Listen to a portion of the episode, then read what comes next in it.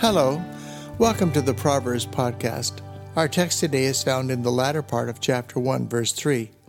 Proverbs are given that we might receive prudent instruction in righteousness, justice, and integrity. Today's text gives us a glimpse into the heart of God, who desires the harmony and intimacy of a restored relationship with us. Proverbs are given to us as a remedial divine response to the sin problem. In and of ourselves, we are hopelessly at odds with the divine will and character.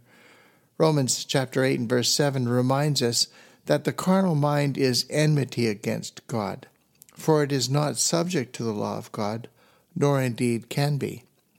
In our desperation to achieve spiritual integrity through self-effort, we fall short, according to Romans 3:23 and are portrayed biblically as being in a lost condition. The divine response to our spiritual depravity would have us receive information and insight that we might fully understand and surrender to the dictates of His will regarding righteousness, justice, and integrity. But this opportunity is available to us only as we individually choose it. In other words, the Lord offers us salvation but does not force us to receive it. It is in this sense that biblical wisdom is prudent and effective to fulfill God's will, or to restore us to Himself in terms of relationship, only as we choose to partake of it. Righteousness is defined as acting in accord with divine or moral law, which is a trait that a carnal person is lacking. God desires to intervene yet be respectful of our ability to reason and to make decisions. Spiritually speaking, we are not called to codependency, but to dependency, to an awareness, a perspective, a partnership with God that is gratifying, fulfilling, and restorative. Personally, it is this point that separated Christianity from other world religions for me. In Christianity, we achieve wholeness of being as a gift of God's grace and not through meritorious effort. It is solely and completely His work in us, through us, and for us.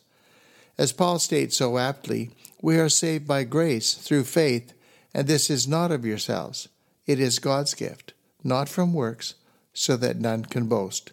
Ephesians chapter 2, verses 8 and 9.